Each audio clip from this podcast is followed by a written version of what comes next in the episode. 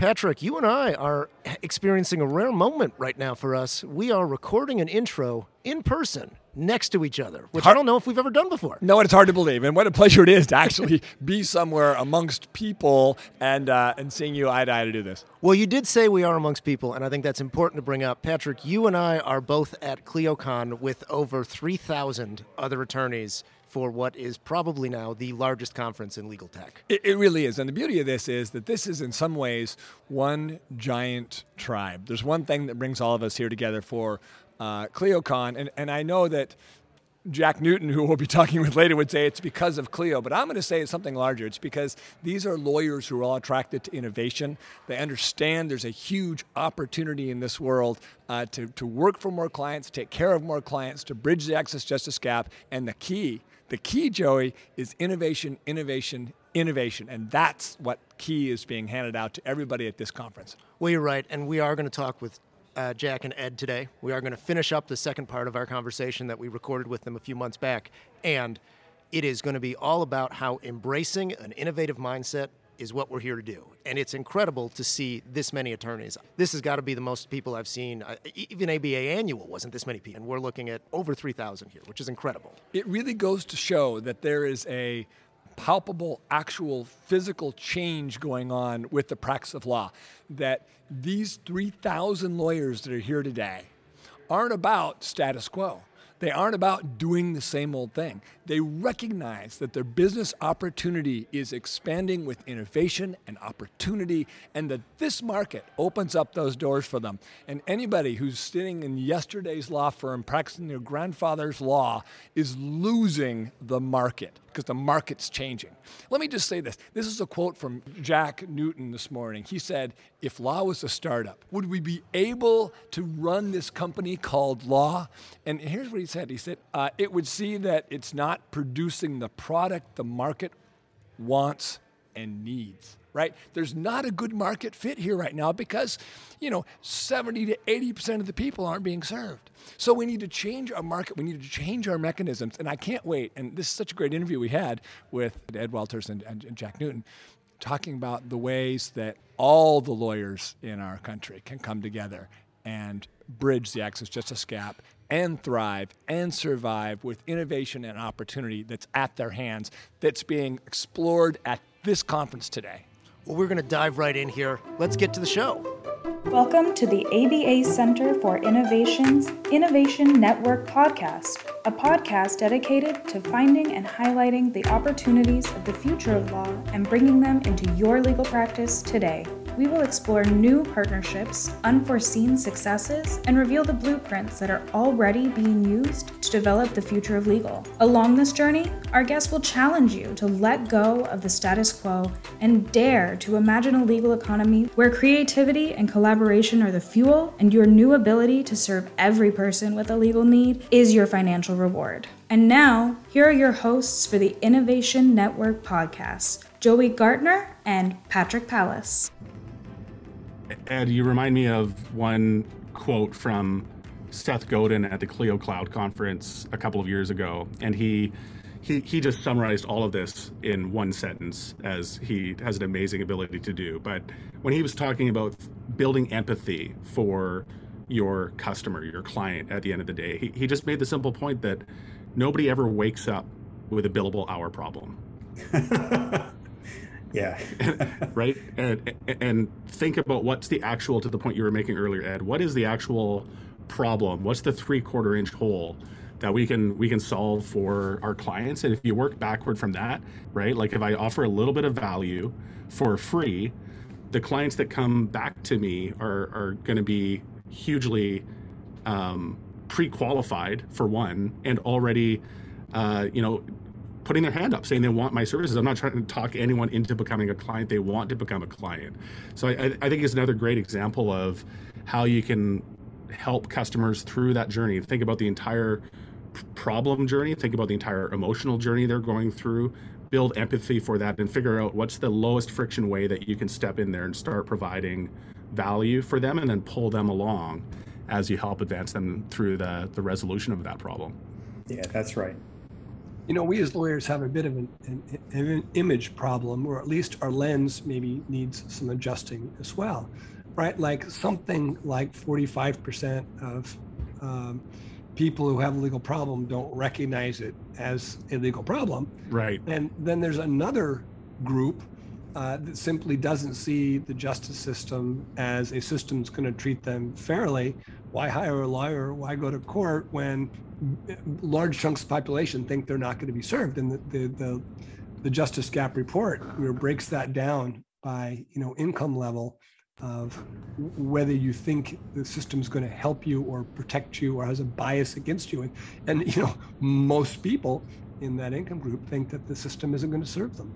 So my, my question to you is, how, as lawyers, do we break through those barriers? I think the first thing is really, you know, sort of understanding uh, what the problems are and what those outcomes are likely to be. You know, and again, like, we're, as a profession, like, lawyers are really smart people, and uh, we tend to view new things critically, but old things uncritically. If someone pitched us a version of legal services that only helped twenty percent of people, we would say there's a huge problem with that suggestion. If someone pitched us the idea that we would offer legal advice because we're licensed in a state, but have no experience and no data about solutions or outcomes, we would say there's a huge problem with that. You know, cri- our critical brains would say that won't work. If someone pitched us those services just blind and hoped the best and put as many hours against it as I feel are merited and just send you a bill at the end, I mean, our answer is no, we're not going to do that. This is why lawyers typically hate the experience of hiring lawyers. Well, and you have this example of, of, you know, buying a lobster at, you know, the hourly rate, right? As an example of how much risk that we put on our consumers, on our, on our clients, that makes legal too risky. Like, I'm not going to use them because there's too much risk there, right? Yeah. So it, it, the thought experiment is, imagine you go to a restaurant and there's lobster on the menu and you want lobster, and the lobster is listed at market price, and you ask the server, you know, how much does the market price for lobster tonight? And the server says, it depends.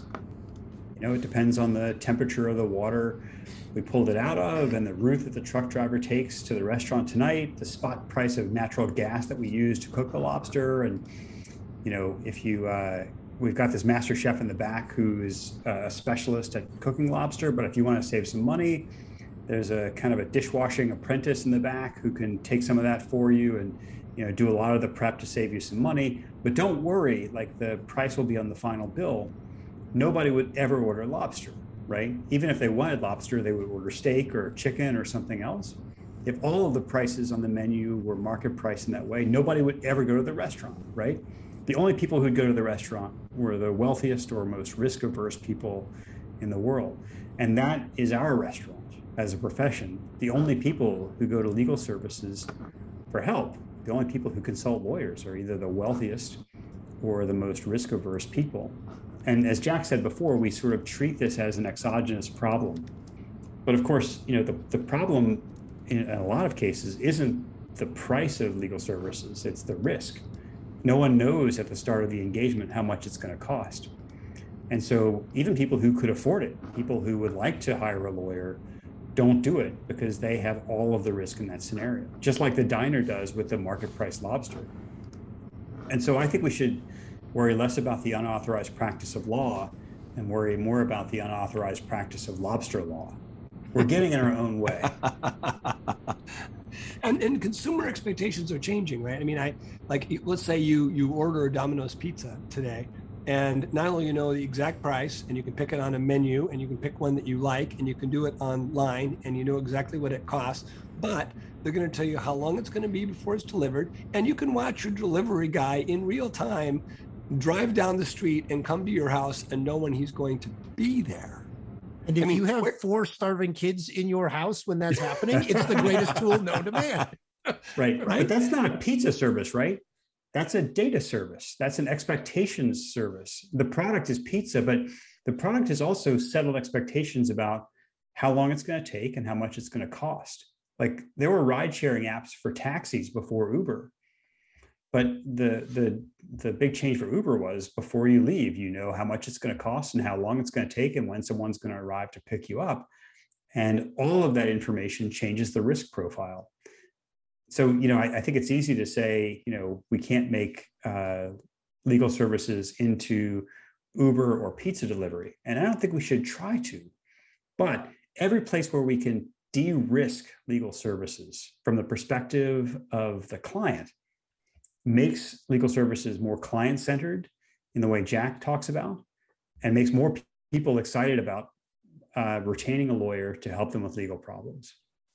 I was just going to say, I, I think the Domino's example is a really excellent one as we think about, you know, another another one of these important concepts, which is, you know, look, at the end of the day, a lot of legal services are relatively fungible, right? In the sense that, you know, a consumer can go to one lawyer or the lawyer across the street and get something that is roughly equivalent. Let's say you're you're looking for a will. And this is maybe not true in high-end litigation, but you know, if, if you talk about most consumer areas, even most of the more um, transactional kind of business uh, areas of law, th- this is true. And and what a lot of lawyers like to think is, I'm going to differentiate myself by doing wills better than anyone else. You know, so number one, very hard to actually prove that objectively.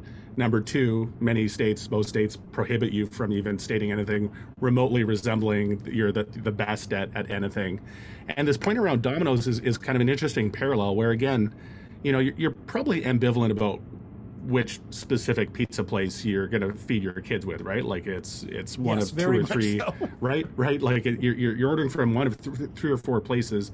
Again, relatively fungible, a little bit of a commodity, but this experience layer that Domino's has built around the process of ordering their pizza is the thing that will actually build real loyalty and actually build a real differentiator for the law firm. And that is actually relatively trivial to do relative to, for example, being objectively the best wills and estates lawyer uh, in the country. Go and build this kind of, you know, like relatively small investment around how you can level up your customer experience, and you will you will become massively differentiated in the market. You will see five-star reviews hitting your Google My Business webpage with people talking about, you know, Patrick, I remember you t- telling a story about things you've done in your law firm along these lines of, you know, a text message to let you know that your settlement check has arrived. Right. Just re- really like kind of small things that wasn't a million dollar investment for you to deploy that service, but something that, you know, people want to know the minute their check is there, and you built a service to let them know that in a in a low friction way. You've built chat bots on your website that right. make make you more accessible and so on. So I think it's called those a kinds of bot. I'm not mistaken. You're right. You're right. Uh, uh, exactly. And and that kind of innovation, I think, is is the kind that will will truly let you stand apart. Even something as simple as, you know, offer an inline in, intake form on your website. Allow your clients to intake themselves rather than forcing them to, to phone your law office. Really small things like that can help you meet your clients where they are and and and build this highly differentiated experience. So we're into the speed rounds, and we only have minutes. So this is this is the succinct time for both of you. I have two really important questions that I that I want to talk about, and and they're big ones. So I'm sorry, but here we go. Ready? And I can't go through a, a podcast without asking you about A I. We just finished doing a podcast about justice tech and the cool tools that are out there to help lawyers, to help consumers. And uh, I, I I I have to give you a moment to address, you know, A I as a as a justice tech tool and as a tool for lawyers to be able to access these markets. Well, I think one of the things that is going to be successful to to reach the latent market is to change the engagement model from one-to-one to one-to-many. And whether it's A I or other kinds of software, we're going to have to use software to deliver legal services at scale. And that could be run by venture capitalists or the Big Four or, you know, God knows who, but I really think it's going to work best if it's law firms who are offering it. And so software, if we're going to, if we're going to do this at scale, there aren't enough hours or pro bono hours to scale. If we're going to meet consumers where they live in the ways we've been talking about, software is going to be half is going to have to be a part of it. Um, I don't need to make robot lawyer stories about it. I'll just say that there are a million ways that we can automate the work that we're doing.